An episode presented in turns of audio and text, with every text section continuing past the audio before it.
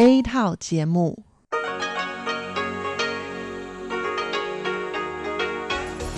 Đây là Đài Phát thanh Quốc tế Đài Loan RTI.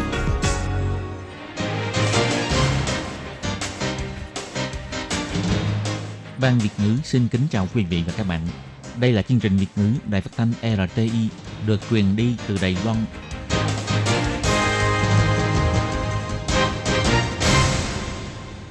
Lê Phương thân chào các bạn, các bạn thân mến. Hoan nghênh các bạn theo dõi chương trình Việt ngữ hôm nay, thứ hai ngày 28 tháng 12 năm 2020, tức ngày 14 tháng 11 âm lịch năm canh tí. Chương trình Việt ngữ hôm nay sẽ đem đến với các bạn các nội dung như sau. Trước hết là phần tin thời sự của Đài Loan. Kế tiếp là bài chân đề. Sau đó là các chương mục tiếng hoa cho mỗi ngày, tìm hiểu Đài Loan và bảng xếp hạng âm nhạc. Nhưng trước tiên, Lê Phương sẽ mời các bạn theo dõi phần tin thời sự của Đài Loan và trước hết là các mẫu tin tóm tắt.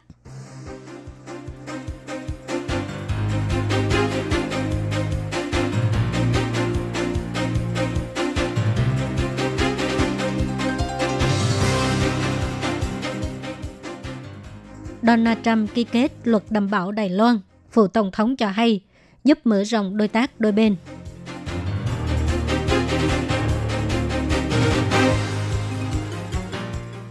Đài Loan ghi nhận thêm 8 ca lây nhiễm từ Anh, Philippines và Indonesia.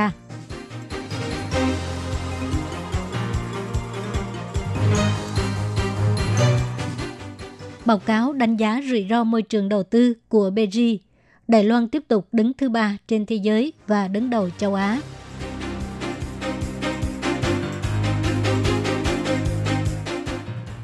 Hầu Hữu Nghi ra lệnh hoãn việc bắn pháo hoa trong đêm giao thừa lễ chào cờ tổ chức với quy mô nhỏ.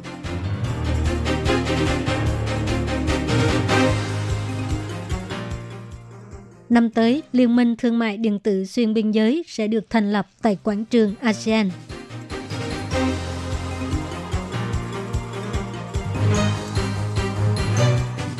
GDP Việt Nam tăng 2,91%, thuộc nhóm tăng trưởng kinh tế cao nhất thế giới.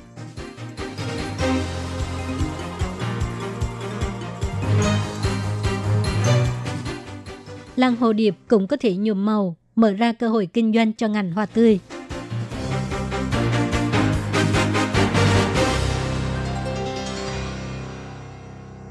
Ngày 28 tháng 12, Tổng thống Mỹ Donald Trump chính thức ký kết dự luật phân bổ ngân sách, trong đó bao gồm luật đảm bảo Đài Loan kêu gọi chính phủ Mỹ bình thường hóa việc bán vũ khí quân sự cho Đài Loan, ủng hộ Đài Loan tham gia các tổ chức quốc tế có ý nghĩa và xem xét quy tắc giao lưu với Đài Loan của quốc vụ viện. Ngày 28 tháng 12, phát ngôn viên của Phụ Tổng thống Trương Thuận Hàm cho biết, Phụ Tổng thống xin thay mặt chính phủ và nhân dân Đài Loan gửi lời cảm ơn sâu sắc đến với chính phủ Mỹ. Ông Trương Thuận Hàm cho hay, chính phủ sẽ tiếp tục xây dựng trên nền tảng vững chắc hiện có, duy trì các nguyên tắc tin cậy lẫn nhau cùng có lợi, đồng thời hợp tác với Mỹ để làm sâu sắc hơn quan hệ đối tác trên toàn cầu trong các lĩnh vực giữa Đài Loan và Mỹ. Nhà Trắng ra thông cáo báo chí chỉ ra rằng ông Donald Trump đã chính thức ký kết dự luật phân bổ ngân sách năm 2021 với tổng kim ngạch 2,3 nghìn tỷ đô la Mỹ, ngoài kế hoạch cứu trợ kinh tế 900 tỷ đô la Mỹ vì dịch COVID-19. Dự luật này còn bao gồm đạo luật đảm bảo Đài Loan và đạo luật hỗ trợ và chính sách Tây Tạng.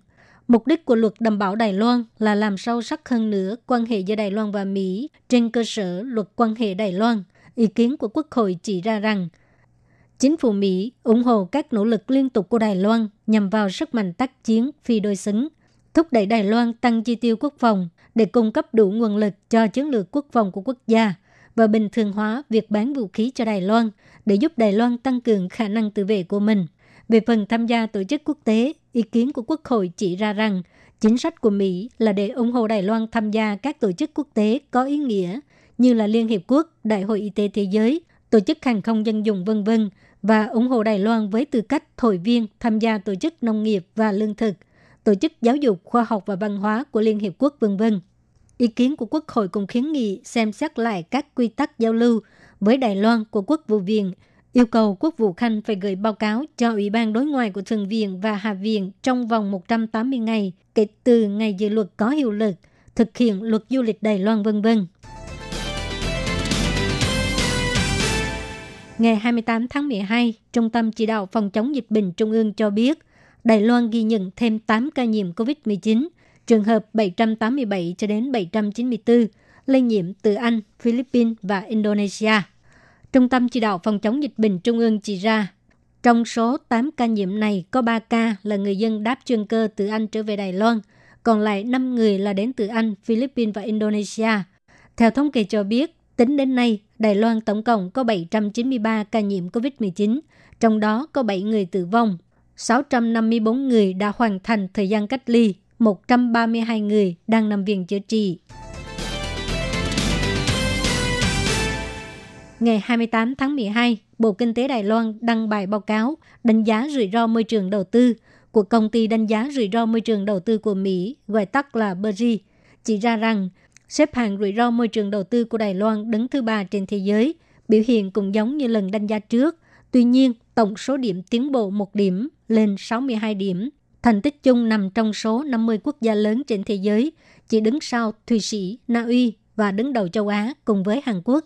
Hàng năm vào tháng 4, tháng 8 và tháng 12, công ty BG đều công bố báo cáo đánh giá rủi ro môi trường đầu tư nhằm vào ba chỉ số chính là rủi ro trong hoạt động kinh doanh, rủi ro chính trị và rủi ro hối đoái. Và từ quan điểm của các công ty đa quốc gia, đánh giá khả năng giành được lợi nhuận của các công ty tham gia đầu tư ở các quốc gia khác nhau để làm cơ sở đánh giá chất lượng môi trường đầu tư. Trong đó, chỉ số rủi ro trong hoạt động kinh doanh lần này của Đài Loan được xếp hạng 3 trên toàn thế giới, xếp hạng nhất ở châu Á. Chỉ số rủi ro chính trị đứng thứ 14 trên thế giới và thứ 6 ở châu Á. Còn chỉ số rủi ro hôi đói, Đài Loan được xếp hạng nhất trên thế giới. Bài báo cáo có nhắc đến cuộc đánh giá lần này đã đề cập đến rủi ro môi trường đầu tư tại Đài Loan được xếp vào danh sách 1C và lời khuyên cáo của Bergy dành cho các nhà đầu tư là mở rộng hành vi kinh doanh và đầu tư. Dự kiến đến năm 2021, Đài Loan sẽ đứng thứ ba trên thế giới với số điểm 64. Năm 2025, đứng thứ ba thế giới với số điểm 67. Trước tình hình dịch COVID-19 không thuyên giảm, một biến thể virus ở Anh đang hoành hành dữ dội. Các nước đều phải đối phó với tình hình căng thẳng của dịch bệnh. Nhật Bản tuyên bố cấm người nước ngoài nhập cảnh kể từ ngày 28 tháng 12 cho đến cuối tháng 1. Kỳ nghỉ Tết dương lịch sắp kề gần, việc phòng dịch tại các buổi dạ hội, tiện đưa năm cũ chào đón năm mới cũng trở thành tiêu điểm quan tâm của mọi người. Ngày 28 tháng 12, thị trưởng thành phố Tân Đài Bắc, Hậu Hữu Nghi cho hay, đối mặt với các ca lây nhiễm từ nước ngoài liên tục xuất hiện, chính quyền địa phương nên đẩy mạnh công tác phòng dịch.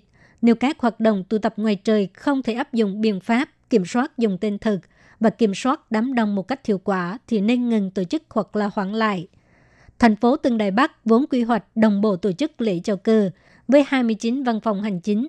Cục trưởng Cục Dân chính thành phố Tân Đài Bắc Kha Khánh Trung tuyên bố, cân nhắc có thể sẽ có gần 10.000 người dân sẽ tham gia sự kiện chào cờ. Sau khi đánh giá, quyết định rút nhỏ quy mô hoạt động, đổi thành đội ngũ hành chính của chính quyền thành phố Tân Đài Bắc, tổ chức lễ chào cờ đơn giản tại quảng trường tòa thị chính Tân Đài Bắc.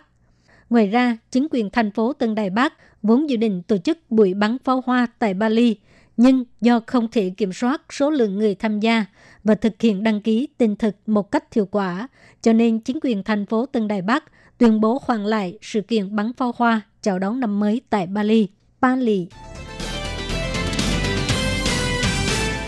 Thí điểm trải nghiệm thương mại điện tử xuyên biên giới tại quảng trường ASEAN Đài Trung của Cục Phát triển Kinh tế Chính quyền thành phố Đài Trung sẽ bàn giao cho trường Đại học Tình Nghi, Chi nhị ta sẽ quản lý kể từ tháng 1 năm 2021, nơi đây sẽ thành lập Liên minh Thương mại Điện tử xuyên biên giới, xây dựng cơ sở khởi nghiệp của thanh niên Đài Trung và nhóm nhân tài kinh doanh xuyên biên giới.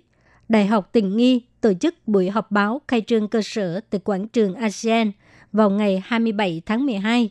Phát biểu tại buổi khai trương, Phó thị trưởng thành phố Đài Trung Trần Từ Kính cho hay, năm 2018, chính quyền thành phố Đài Trung đã được Bộ Kinh tế trợ cấp xây dựng thí điểm trải nghiệm thương mại điện tử xuyên biên giới tại quảng trường ASEAN.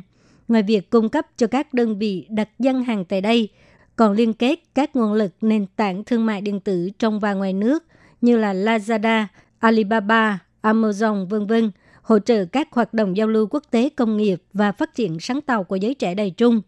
Chính quyền thành phố Đài Trung sẽ bàn giao cơ sở cho Đại học Tình Nghi vào năm tới để tổ chức các cuộc thi sáng tạo và khởi nghiệp, du nhập hệ thống huấn luyện với các giáo viên chuyên nghiệp, liên kết các đơn vị trong và ngoài nước, trợ cấp kinh phí nghiên cứu và phát triển, chỉnh hợp nguồn lực phụ đạo vân vân nhằm thu hút ngành công nghiệp sáng tạo của thanh niên đến định cư tại Đài Trung. Hiệu trưởng trường Đại học Tình Nghi Đường Truyền Nghĩa cho hay, cơ sở này sẽ phát huy ba chức năng dịch vụ chính, đó là tư vấn, liên kết nguồn lực và nền tảng chia sẻ, đồng thời cũng sẽ cung cấp không gian làm việc chung, livestream, văn phòng làm việc và địa điểm tổ chức hội nghị, chức năng hoàn thiện có thể cung cấp cho giới trẻ khởi nghiệp của Đài Trung đặt văn phòng tại đây, liên kết các nguồn lực xuyên biên giới trong và ngoài nước, các nhà phân phối xuyên biên giới và các ngành công nghiệp đặc trưng của địa phương Đài Trung, hy vọng thu hút càng nhiều các đội nước ngoài đến đầu tư và hoạt động tại Đài Trung. Ngày 27 tháng 12, Tổng cục Thống kê Việt Nam công bố do ảnh hưởng của dịch COVID-19, tổng sản phẩm trong nước GDP năm 2020 tăng 2,91%, đạt mức tăng trưởng thấp nhất trong 30 năm qua, nhưng vẫn thuộc nhóm nước tăng trưởng cao nhất thế giới. Việt Nam từ lâu đã là nền kinh tế phát triển nhanh nhất ở châu Á, nhưng so với tốc độ tăng trưởng 7% của năm ngoái, con số này trong năm 2020 đã giảm mạnh. Tuy nhiên, so với sự suy thoái toàn cầu trong bối cảnh đại dịch, thành tích của Việt Nam có thể được coi là xuất sắc. Một vị quan chức Việt Nam cho hay đây là một thành công lớn. Theo số liệu của Tổng cục Thống kê Việt Nam, do quý 4 năm 2020 tăng trưởng 4,48% mới khiến cho nền kinh tế hàng năm tăng trưởng 2,91%. Bản tuyên bố cho hay, trước diễn biến phức tạp của dịch COVID-19 đã tác động xấu đến tình hình kinh tế, xã hội, đây là một thành công lớn của Việt Nam. Có rất nhiều quốc gia có tỷ lệ nhiễm bệnh và tỷ lệ tử vong cao, còn Việt Nam trong số 96 triệu dân, trường hợp nhiễm COVID-19 chưa được 1.500 ca và chỉ có 35 trường hợp tử vong. Cách ly tập trung, truy tìm người tiếp xúc và các hành động kiểm soát chặt chẽ đã khiến cho các nhà máy ở Việt Nam được mở cửa rộng rãi và mọi người đã nhanh chóng được trở lại làm việc. Số liệu chính thức của chính phủ Việt Nam đánh bại mức tăng trưởng 2,4% do Quỹ tiền tệ quốc tế dự đoán. Ngân hàng Thế giới cho biết Việt Nam có thể đạt được thành công lớn hơn vào năm 2021. Theo báo cáo của Ngân hàng Thế giới, nhìn về phía trước, triển vọng kinh tế của Việt Nam rất sáng sủa vì dự kiến nền kinh tế sẽ tăng trưởng khoảng 6,8% trong năm 2021 và sẽ ổn định ở mức khoảng 6,5% sau đó. Do tác động của dịch COVID-19, đơn đặt hàng lan hồ điệp là một loại hoa xuất khẩu nổi tiếng của Đài Loan đã giảm đi rất nhiều, khiến cho nhà kinh doanh bị ảnh hưởng nặng nề. Để tạo cơ hội kinh doanh mới, nhà sản xuất lan hồ điệp ở Phố Lý năm đầu đã sử dụng thuốc nhuộm thực vật để phun màu cho lan hồ điệp, có màu xanh hoàng gia, xanh lá cây, màu đỏ sang trọng và có cả hai màu đậm nhạt khác nhau. Giá lan hồ điệp nhuộm màu này đắt gấp đôi giá lan hồ điệp thông thường – nhưng màu sắc đặc biệt và đa dạng khiến người dân ngỡ ngàng. Lan hồ điệp được nhuộm các màu sắc rực rỡ, nào là màu xanh hoàng gia, màu xanh lá cây, màu vàng cam và màu đỏ quỳ phái, còn có cả cánh hoa hai màu trông rất bắt mắt. Một nhân viên bán hoa cho biết, rất hiếm có gam màu xanh, ông chủ của chúng tôi đã phun màu cho hoa, tôi cảm thấy rất là độc đáo, mới lạ. Màu sắc quá rực rỡ cho nên tôi thấy ờ, không có được tự nhiên hoặc là quá nhân tạo.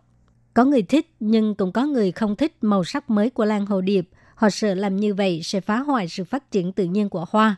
Nông dân Triệu Từ Đức cho hay, tất cả các loại thuốc nhuộm đều có nguồn gốc từ thực vật, không những không làm tổn thương hoa mà còn giữ cho hoa tươi và kéo dài thời gian nở hoa. Ông Triệu Từ Đức cho hay, Tại vì dịch bệnh cho nên bên bán hàng hoàn toàn bị ngưng lại. Vì thế chúng tôi mới nghĩ ra làm mới màu sắc cho hoa. Dịch COVID-19 hoành hành khắp thế giới, lan hồ điệp xuất khẩu nổi tiếng của Đài Loan cũng bị ảnh hưởng nặng nề. Vì thế, nhà kinh doanh lan hồ điệp đã phun đủ các loại màu sắc cho hoa, hy vọng có thể mở ra cơ hội kinh doanh mới cho lan hồ điệp.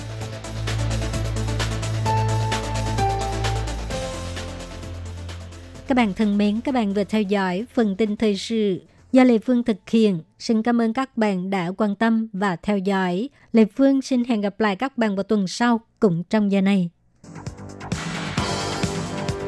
Đây là đài phát thanh quốc tế Đài Loan RTI, truyền thanh từ Đài Loan. Mời các bạn theo dõi bài chuyên đề hôm nay.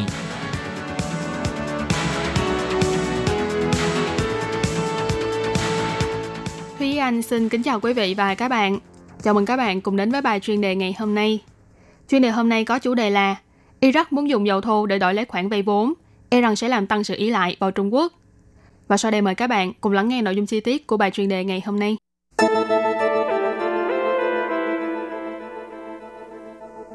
Công ty dầu mỏ quốc doanh của Trung Quốc là Trấn Hoa đang trong tiến trình đàm phán hợp đồng mua bán dầu thô có trị giá lên đến hàng tỷ đô la Mỹ với tổ chức tiếp thị dầu nhà nước của Iraq hay còn gọi tắt là SOMO. Nếu hợp đồng này được ký kết thì đây cũng sẽ là một bước đột phá lớn trong quan hệ giữa hai nước này. Theo nội dung hợp đồng, trong vòng 5 năm liên tiếp, công ty Chứng Hoa mỗi tháng sẽ mua 4 triệu thùng dầu thô từ Iraq, tương đương khoảng 130.000 thùng mỗi ngày. Hợp đồng kéo dài đến tổng cộng 5 năm, nhưng bên trúng thầu chỉ cần phải trả trước một năm. Theo giá dầu hiện tại là khoảng 2 tỷ đô la Mỹ nhưng cũng có chuyên gia tập trung quan tâm đến vấn đề liệu sau khi hợp đồng này được ký kết thành công, có thực sự sẽ giúp cho nền kinh tế đang lao đao về dịch bệnh của Iraq vực dậy hay không? Quan hệ giữa Trung Quốc và Iraq trong tương lai thì sẽ ra sao? Ở Iraq, xuất khẩu dầu thô chiếm phần lớn trong thu nhập của chính phủ. Tuy vậy, do ảnh hưởng của dịch bệnh viêm phổi COVID-19, giá dầu thô đã giảm mạnh từ hồi tháng 3 năm nay. Theo tính toán, việc này có lẽ sẽ khiến cho chỉ số suy thoái kinh tế của Iraq năm nay đạt đến 12%.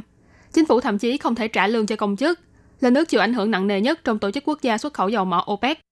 Kinh tế của Trung Quốc đang dần phục hồi và ổn định lại, nhu cầu dầu thô cũng tăng cao. Đây chính là tấm ván cứu mạng cho Iraq trong thời điểm hiện tại. Ông Mustafa al-Kadhemi, người vừa nhậm chức thủ tướng Iraq vào tháng 5 năm nay, xem Trung Quốc như là đối tác quan trọng cho sự tăng trưởng kinh tế của Iraq bởi vì nhu cầu dầu thô rất lớn của cường quốc này.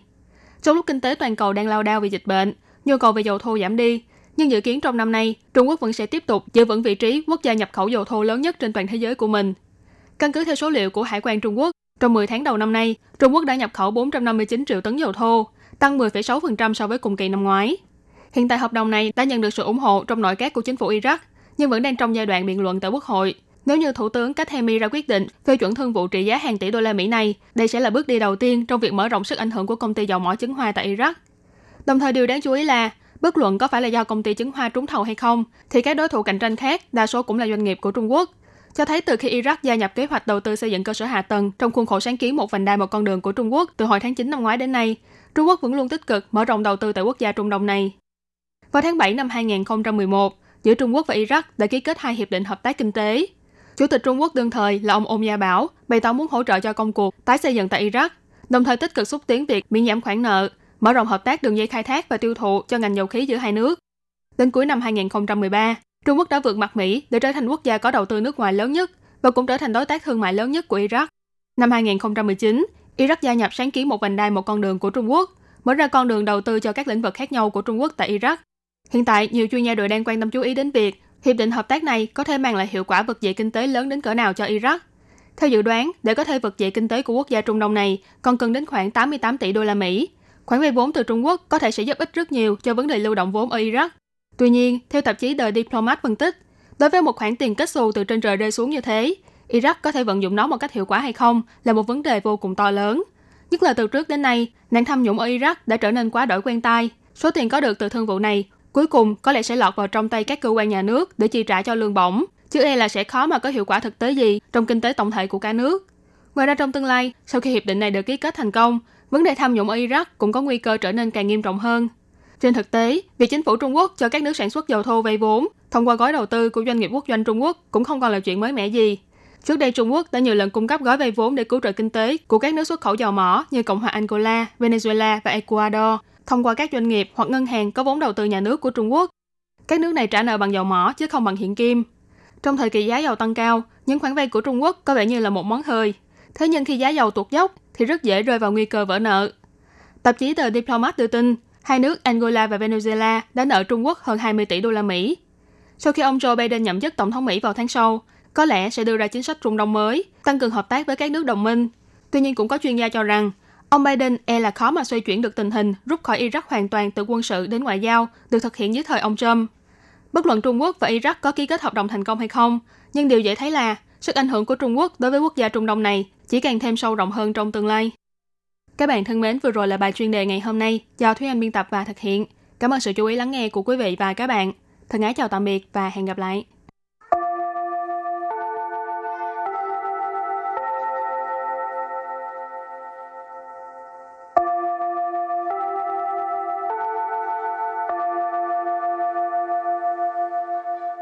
Xin mời quý vị và các bạn đến với chuyên mục Tiếng Hoa cho mỗi ngày do Lệ Phương và Thúy Anh cùng thực hiện.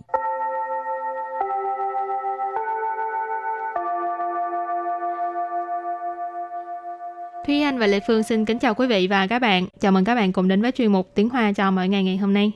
Lệ Phương thấy con gái đa phần ai cũng ờ, thích hoa hả? Ừ, Ừ, Thúy Anh thích hoa gì? em thích hoa cẩm chướng nè, rồi à, hoa hướng dương. Ồ, Lệ Phương thích hoa hướng dương với là hoa hồng. Ừ, Ừ. hoa hồng là đa số người được thích hơn. Ở văn phòng của mình cũng có nhiều hoa đó. Ừ, Hoa thiệt, hoa giả đều có. Ừ. Cây cối gì tùm lum luôn. Rồi hôm nay mình học à, về đề tài ngắm hoa. Thì trước tiên mình làm quen với à, các từ vựng nhé. và từ đầu tiên của ngày hôm nay là 四季，四季， Sư chi, sư chi nghĩa là bốn mùa. Từ tiếp theo, xin sảng, xin sảng. Xin sảng, xin sảng có nghĩa là thưởng thức, chiêm ngưỡng. Từ kế tiếp, cơ rỉnh, cơ rỉnh. Cơ rỉnh, cơ rỉnh nghĩa là cá nhân. Rồi tiếp tục là lãng mạn, lãng mạn. Lãng mạn, lãng mạn lãng mạn ha. Từ cuối cùng 季节，季节， chi chế. Chi chế là mùa hoặc là tiết trời. Rồi và bây giờ mình bước sang phần đối thoại nhé. Và đối thoại của hôm nay như sau. 据说台湾一年四季都有美丽的花可以欣赏，除了樱花，还有什么呀？ 还有海芋花或油桐花。不过我个人比较喜欢看金针花海。金针花海听起来好浪漫呢，什么时候开始呢？要等到八月左右。不过这个季节先去看绣球花也不错哦。 Và sau đây thì xin giải thích mẫu đối thoại này. Câu đầu tiên của đối thoại là 据说台湾一年四季都有美丽的花可以欣赏，除了樱花，还有什么呀？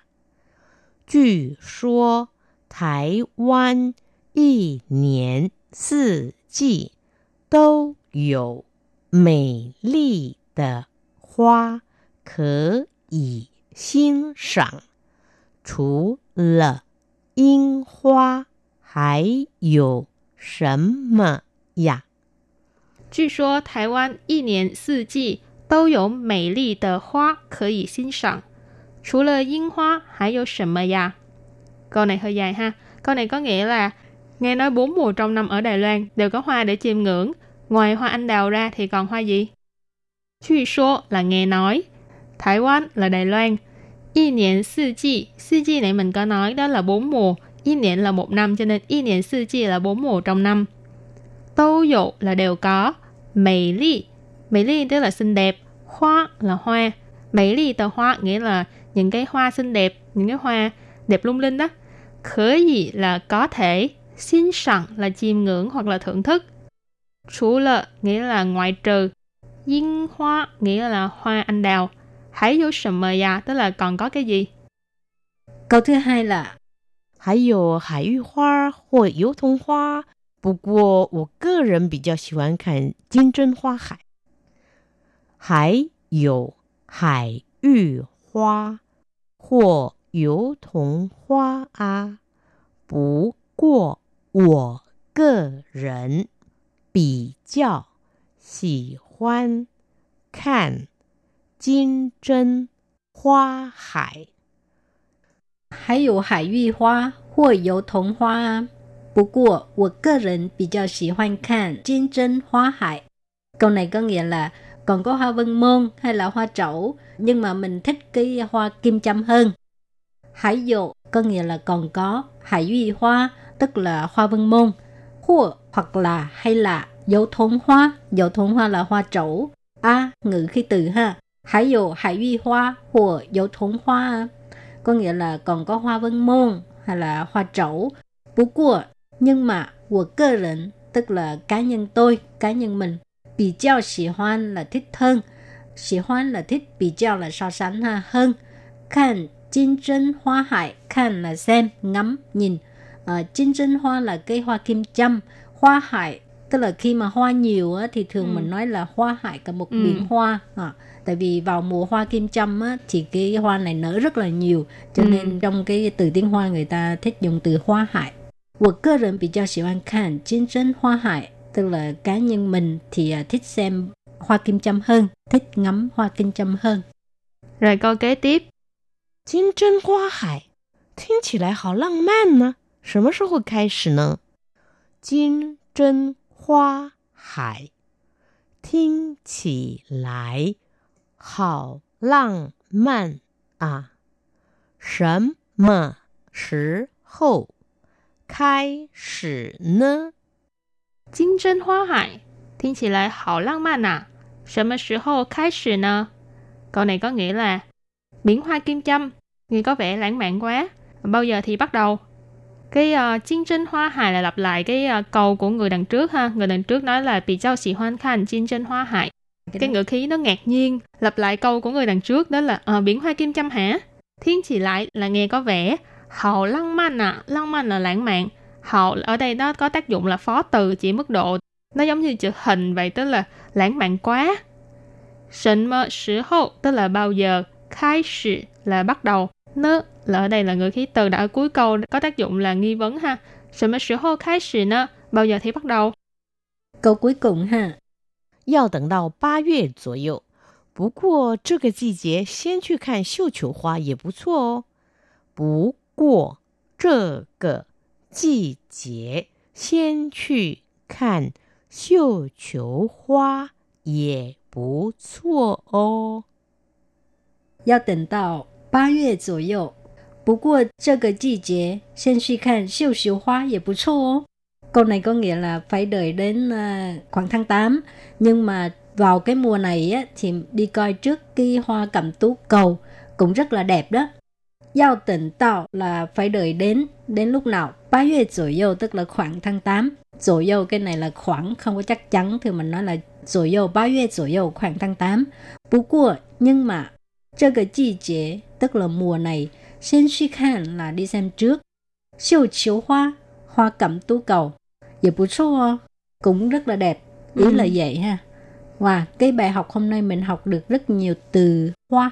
Ừ là có nói về là thứ nhất là yên hoa là hoa anh đào, hải duy hoa là hoa vân môn, dấu thủng hoa là hoa trẩu, rồi kế tiếp là chín sinh hoa, hoa kim châm, cuối cùng là siêu chiều hoa, hoa cẩm tú cầu. Ừ, Lê Phương thích nhất là hoa cẩm tu cầu. Tiếp đó là hải duy hoa, hoa vân môn. Hoa vân môn mỗi lần vào tháng 2, tháng 3 ừ, thì lúc đó ở núi Dương Minh á là ừ. rất nhiều người đi xem. Ừ. Lê Phương có lần hoa. là đi đi đi tới đó rồi hái luôn. Ừ. ừ. Mang cái đôi giày gì đó. Ừ. Bốt à? Ừ, giày bốt. À, rất Để... là thú vị. Rồi, trước khi chấm dứt bài học hôm nay, xin mời các bạn ôn tập lại nhé.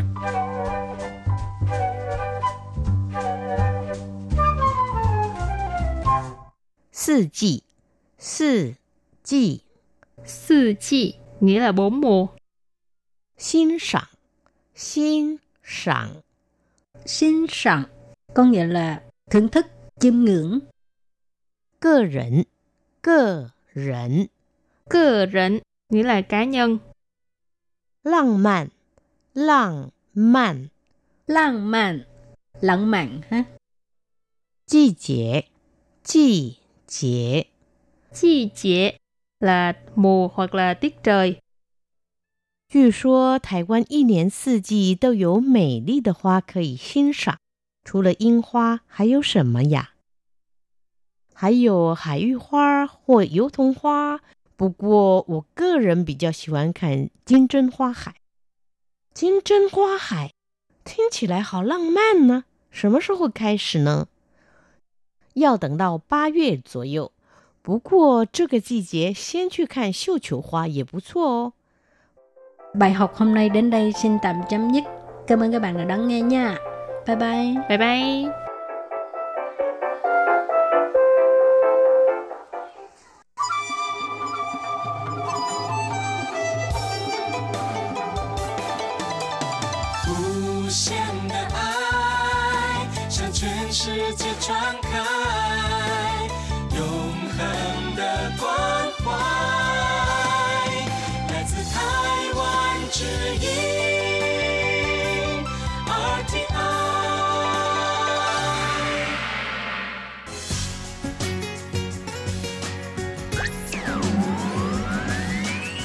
Quý vị đang đón nghe chương trình Việt ngữ Đài RTI truyền thanh từ Đài Loan.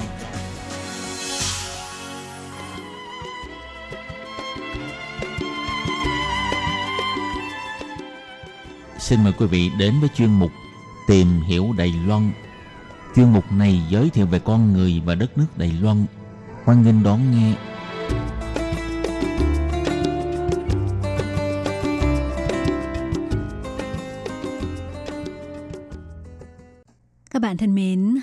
Chào các bạn. Hoan nghênh các bạn đến với chuyên mục tìm hiểu Đài Loan vào thứ hai đầu tuần.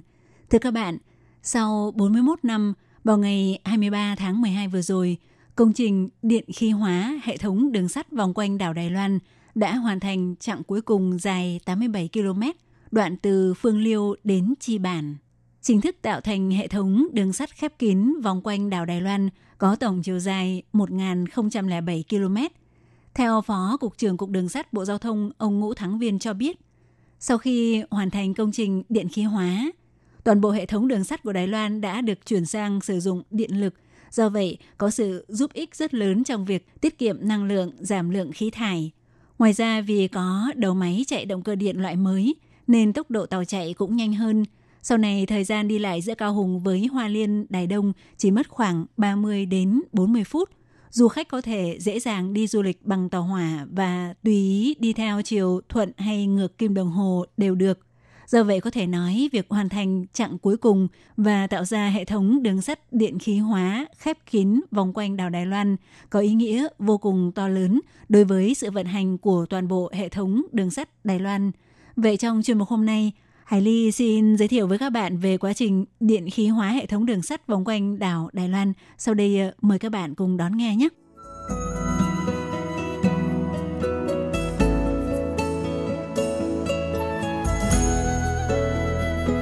Các bạn thân mến, trước tiên thì Hải Ly xin được giới thiệu với các bạn về sự ra đời của đường sắt Đài Loan. Thưa các bạn, hệ thống giao thông vận tải bằng đường sắt của Đài Loan ra đời từ thời nhà Thanh – Tuyến đường sắt vận chuyển hành khách hàng hóa đầu tiên của Đài Loan bắt đầu được xây dựng vào năm 1887 trong thời kỳ quan tuần phủ Lưu Minh Truyền cai quản Đài Loan. Tuyến đường sắt khi đó chạy từ Cơ Long đến Tân Trúc. Vào tháng 10 năm 1891, thông xe đoạn từ Cơ Long đến Đại Đạo Trình Đài Bắc có tổng chiều dài 28,6 km. Tổng cộng có 6 ga tàu. Đến nhiệm kỳ quan tuần phủ tiếp theo, Thiệu Hữu Liêm thì vào năm 1893 thông xe đoạn từ Đại Đạo Trình đến Tân Trúc với tổng chiều dài 78,1 km, có tổng cộng 10 ga. Do vậy, toàn tuyến Cơ Long Tân Trúc có tổng chiều dài 106,7 km với tổng cộng 16 ga tàu.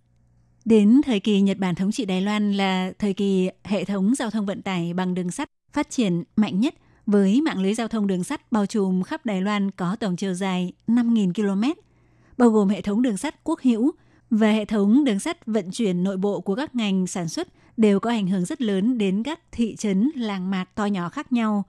Sau khi kết thúc cuộc chiến tranh thế giới lần thứ hai, chuyển sang giai đoạn do chính phủ Trung Hoa Dân Quốc cai quản, mạng lưới đường sắt công cộng mặc dù có được mở rộng, nhưng do đường quốc lộ được xây dựng ồ ạt, cộng thêm ngành lâm nghiệp và ngành khoáng sản bị suy thoái, nên rất nhiều các tuyến đường sắt phục vụ cho các ngành sản xuất và một số tuyến đường sắt công cộng có lượng vận chuyển khách thấp lần lượt bị phế bỏ, khiến cho tổng chiều dài của toàn bộ hệ thống đường sắt tính đến năm 2003 chỉ còn 1.496 km. Tuy nhiên, cùng với sự nâng cao ý thức bảo vệ môi trường và giải quyết nhu cầu giao thông của các đô thị, thì từ thập niên 1990 bắt đầu cho xây dựng thêm các hệ thống đường dây khác như đường sắt cao tốc và hệ thống tàu điện metro tại các đô thị. Tại khu vực hành lang phía Tây là nơi dân cư thưa thớt, hệ thống giao thông vận tải bằng đường sắt vẫn luôn là một trong những phương tiện giao thông quan trọng và cùng với việc sự kết nối của hệ thống giao thông với bên ngoài của khu vực Đông Bộ ngày một phát triển hơn thì đường sắt đã trở thành phương tiện giao thông chủ yếu giữa Đông Bộ và Tây Bộ. Năm 1970, ngoại thương của Đài Loan phát triển rất nhanh chóng. Tuyến đường sắt xuyên dọc khu vực Tây Bộ là hệ thống giao thông vận tải quan trọng từ Bắc tới Nam của Đài Loan. Trong hai năm 1972-1973, tại hai ga xe lửa lớn của Bắc Bộ và Nam Bộ là ga Cơ Long và ga Cao Hùng, trung bình mỗi ngày có trên 54,5% lượng hàng hóa không thể thuận lợi vận chuyển đi được. Hành khách đi xe lửa cũng khá đông đúc chen lấn – khi đó xe lửa của Đài Loan vẫn sử dụng đầu máy chạy bằng hơi nước hoặc chạy bằng động cơ diesel, không đáp ứng được nhu cầu cả về vận chuyển hàng hóa và vận chuyển hành khách. Chính vì vậy thì chính phủ Đài Loan đã quyết định chuyển sang điện khí hóa để giải quyết hai vấn đề nêu trên. Và bắt đầu từ năm 1973, tuyến đường sắt xuyên Tây Bộ bắt đầu cho lắp đặt 1.153 km đường dây cáp điện trên cao. Đến ngày 26 tháng 6 năm 1979, đã chính thức hoàn thành điện khí hóa cho toàn tuyến xuyên dọc Tây Bộ, có ảnh hưởng vô cùng quan trọng đối với sự phát triển kinh tế của Đài Loan. Thì công trình điện khí hóa đường sắt Đài Loan Thái Oan Thỉa Lũ Tiền Chỉ Hỏa là công trình điện khí hóa toàn bộ hệ thống đường sắt. Công trình này hoàn thành ngoài việc giúp rút ngắn thời gian vận chuyển của các tuyến đường sắt, tăng thêm số chuyến, thì mặt khác do đầu máy xe lửa chạy động cơ điện sẽ mạnh hơn đầu máy loại truyền thống. Do vậy, cũng có thể kéo số lượng toa tàu nhiều hơn, giúp gia tăng năng lực vận chuyển hành khách. Công trình điện khí hóa đường sắt Đài Loan chủ yếu được chia làm 4 giai đoạn. Giai đoạn đầu tiên là từ tuyến đường sắt xuyên dọc khu vực Tây Bộ, Si Bụ, Dung Quản, Thỉa Lụ. Điểm đầu là thành phố Cơ Long và điểm cuối là thành phố Cao Hùng – và đây cũng là một trong top 10 công trình kiến thiết công cộng hàng đầu của Đài Loan, sứ tả triển sự. Giai đoạn thứ hai là giai đoạn thứ hai là từ năm 1992 đến năm 2003, trong đó năm 1998 hoàn thành điện khí hóa đoạn Cao Hùng Bình Đông và triển khai điện khí hóa tuyến đường sắt Nghi Lan cùng với tuyến Bắc Hồi Bảy Khuấy Xiển thuộc dự án cải thiện nâng cấp đường sắt đồng Bộ. Trong đó tuyến Nghi Lan dài 95 km, hoàn thành vào ngày 3 tháng 5 năm 2000 Tuyến Bắc Hồi dài 80 km hoàn thành vào ngày 4 tháng 7 năm 2003. Sau khi hoàn thành điện khí hóa, hai tuyến đường sắt này đã khiến cho giao thông của tuyến Bắc Hồi vốn ùn tắc trong thời gian khá dài đã có sự cải thiện rõ rệt. Giai đoạn thứ ba là tuyến Hoa Đông Khoa Tung Chèn triển khai từ năm 2009 đến năm 2013.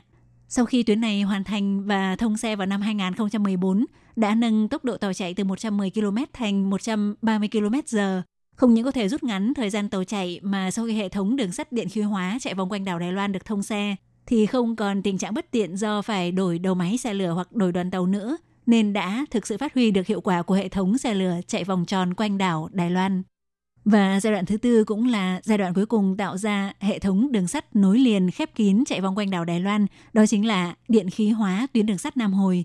Công trình điện khí hóa tuyến đường sắt Nam Hồi nán khuấy xiển tiền trị hỏa là chỉ dự án điện khí hóa từ ga Triều Châu đến ga Phương Liêu thuộc tuyến đường sắt Bình Đông có chiều dài 25,2 km và đoạn từ ga Phương Liêu đến ga Trì Bản thuộc tuyến đường sắt Nam Hồi có chiều dài 86,5 km với tổng vốn đầu tư 2,76 tỷ đại tệ, bắt đầu thi công từ năm 2013. Năm 2015, thông xe đoạn Triều Châu Cao Hùng. Vào tháng 2 năm 2019, đã hoàn thành đoạn nối giữa Triều Châu và Phương Liêu, còn mới đây lại vừa hoàn thành đoạn Phương Liêu Chi Bản – Cuối tháng 11 năm 2020, sau khi tiến hành khảo sát kiểm tra tuyến đường này, thì đến giữa tháng 12 đã được Bộ Giao thông phê chuẩn thông qua và chính thức thông xe tuyến Phương Liêu Trì Bản vào ngày 23 tháng 12 vừa rồi. Nhờ đó tạo thành hệ thống đường sắt khép kín vòng quanh đảo Đài Loan, có một ý nghĩa vô cùng to lớn đối với sự vận hành của hệ thống đường sắt Đài Loan. Thời gian xe lửa chạy một vòng quanh đảo Đài Loan từ trước đây là 9 tiếng nay giảm xuống chỉ còn 6 tiếng đồng hồ – giúp cho đảo Ngọc Đài Loan có sự gắn kết mật thiết hơn và tuyến đường sắt vòng quanh đảo Đài Loan không còn chỉ là mạng lưới giao thông vận tải nữa mà nó cũng trở thành tuyến đường du lịch đẹp nhất của Đài Loan. Các bạn thân mến, nội dung giới thiệu về công trình điện khí hóa hệ thống đường sắt vòng quanh đảo Đài Loan cũng xin được khép lại tại đây. Hải Ly xin cảm ơn các bạn đã quan tâm theo dõi chương trình. Thân ái chào tạm biệt các bạn. Bye bye.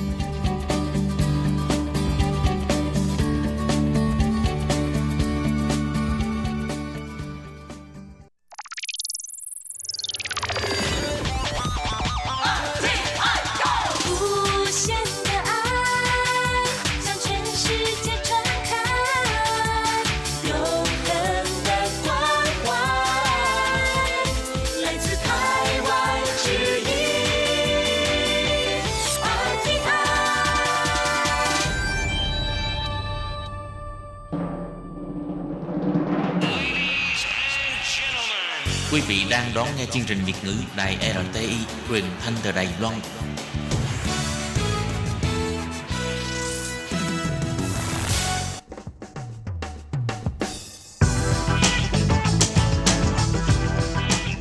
Các bạn đang lắng nghe chuyên mục bảng xếp hạng âm nhạc được phát sóng vào thứ hai hàng tuần. Đây là một chuyên mục hứa hẹn sẽ mang đến cho các bạn những ca khúc và những album thịnh hành nhất nổi tiếng nhất trong làng nhạc hoa ngữ. Nào bây giờ thì hãy gác bỏ lại tất cả những muộn phiền và cùng lắng nghe bảng xếp hạng âm nhạc cùng với Tường Vi.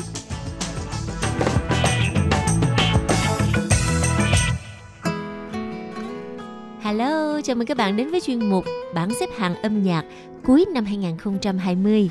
Và mà tuần này thì cũng với 10 ca khúc hay nhất để gửi tới các bạn kính chúc cho các bạn có được một uh, tuần mới thuận lợi, vui vẻ và chuẩn bị đón năm mới thật là vui nha.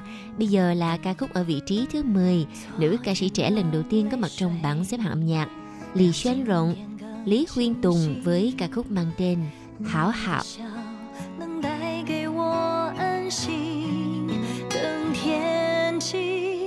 把心事好好清理，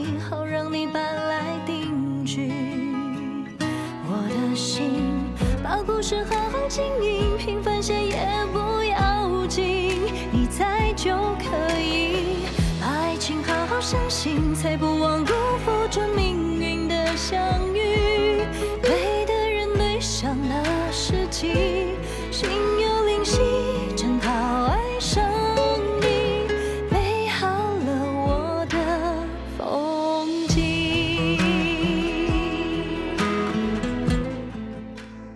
Chỉ còn 3 ngày nữa thôi là chúng ta sẽ à, tạm biệt năm 2020 và đón năm mới 2021 tràn đầy hy vọng.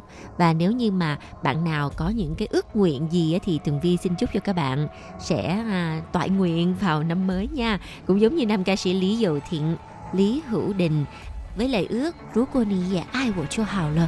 nếu mà em cũng yêu anh thì tốt biết mấy vâng đây là bài hát đã giành được vị trí thứ 9 mời các bạn cùng lắng nghe 胡子和皱褶全都还在。曾经是我引以为傲的姿态，怎么抱紧你，却都成了坏习惯。为你，我放弃了自己，我放弃的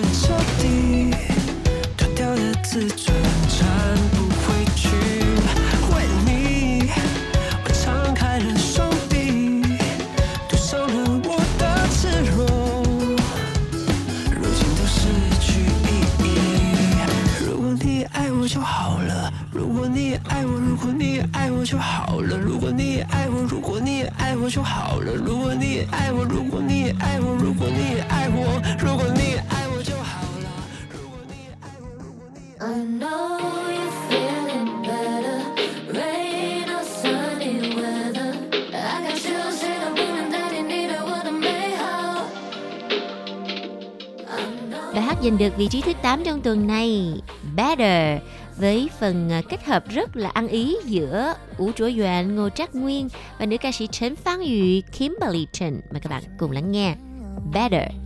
在乎我却互相占有，这该我知道尽头。信赖权利总让我不能退缩，绝不当对手，少联络依然念旧，包容我 所有冲动。这里存在满长灾难，你去度过。What about your friends though? Where the hell did they go? 只剩一个就够，帮你挡雨着风。What the hell do they know? They just saw the don't glow，对你许下承诺，我会待到最后。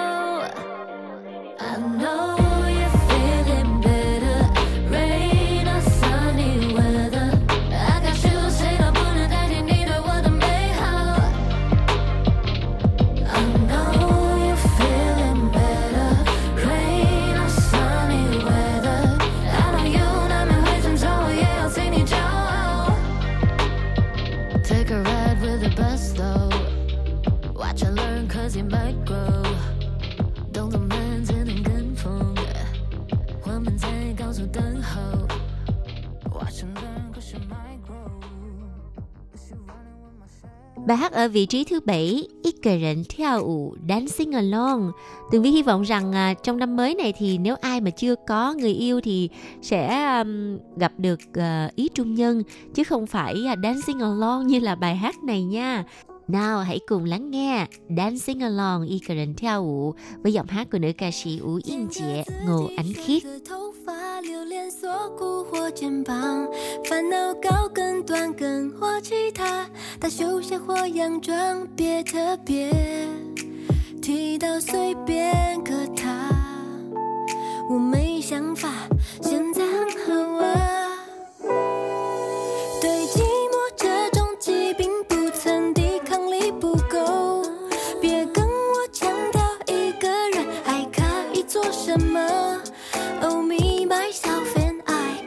要逛街或网购，跟自己相处不必装熟。别以为找个舞伴就能平复，谁在乎香水、耳环、绑带、裙摆长度？只要自己喜欢，不属于谁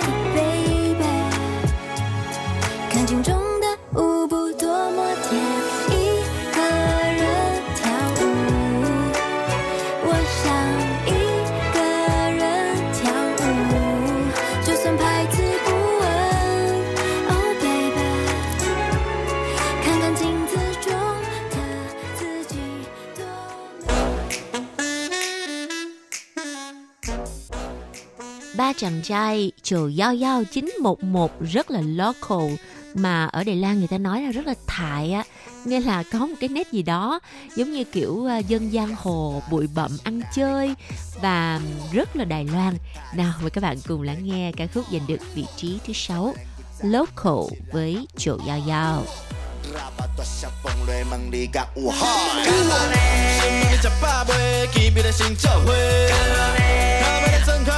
是做够清晰，交到本土的，我三要迄句话，就是恁若不敢好，恁兜的人吃饱未？我有自己的帅，别当青菜，我们只干一拜，带一点台，local 不分年代，明不明白？这是我的时代。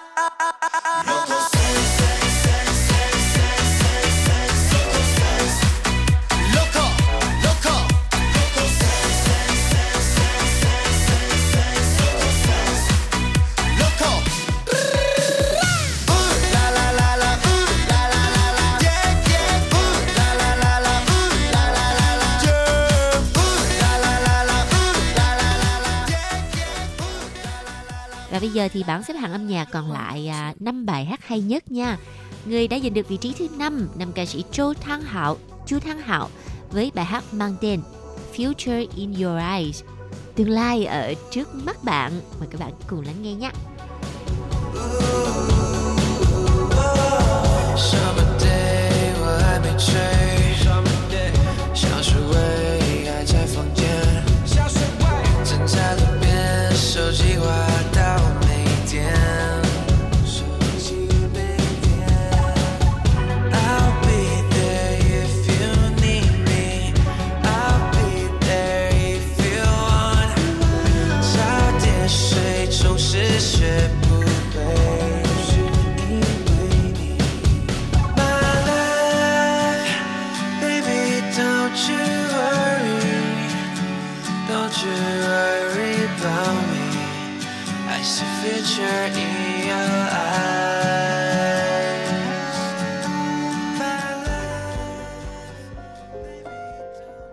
một nữ ca sĩ với chất giọng ngọt ngào truyền cảm và trẻ mãi với thời gian, đó chính là Châu Huy, Chu Huệ. Mời các bạn cùng lắng nghe ca khúc mới của cô mang tên Chen Chen Wan Wan Gani, Who I Am, vị trí thứ tư của bảng xếp hạng nhạc.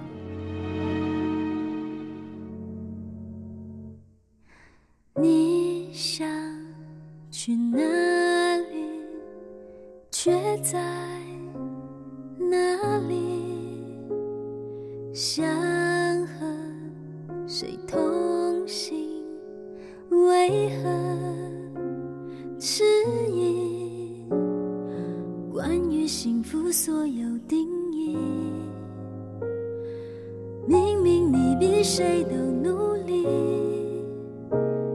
但人生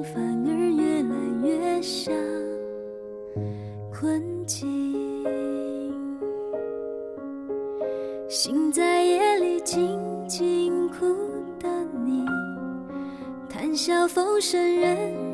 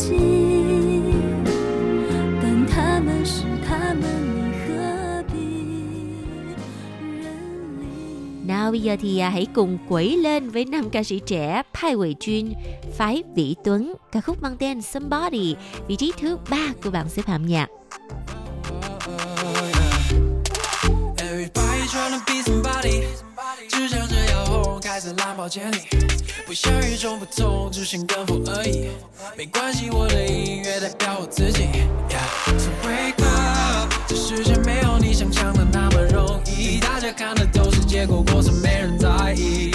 So here's gonna hate for any reason，yeah, so 何必在意别人怎么看你？凌晨三点钟，今晚灵感特别多，可能在录音室写到早上太久，也许是因为我才刚刚分手，情绪涌了上头。给我一点时间，让我证明这一切，彻底的忘记我对你的所有依恋，反正你也无所谓，从没想过我的感觉。Cause life is like a fast car, when you a first star. Why you trying so hard to be somebody else when now you inside? Stay strong，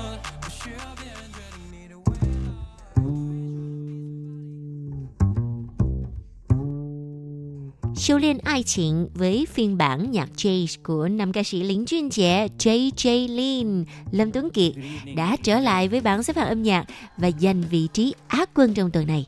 Mời các bạn cùng lắng nghe Practice Love, Siêu liên ai情。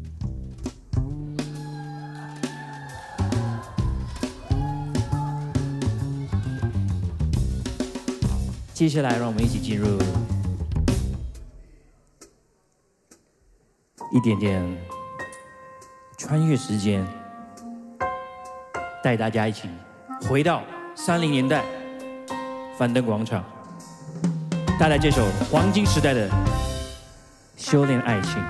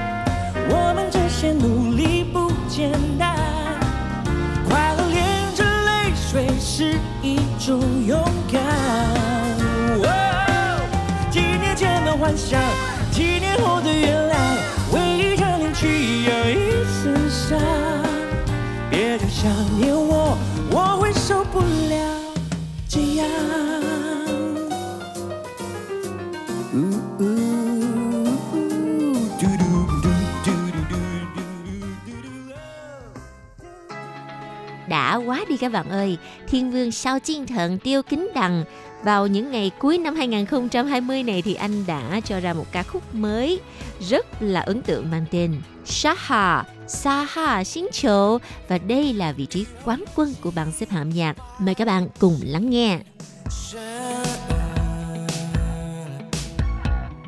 留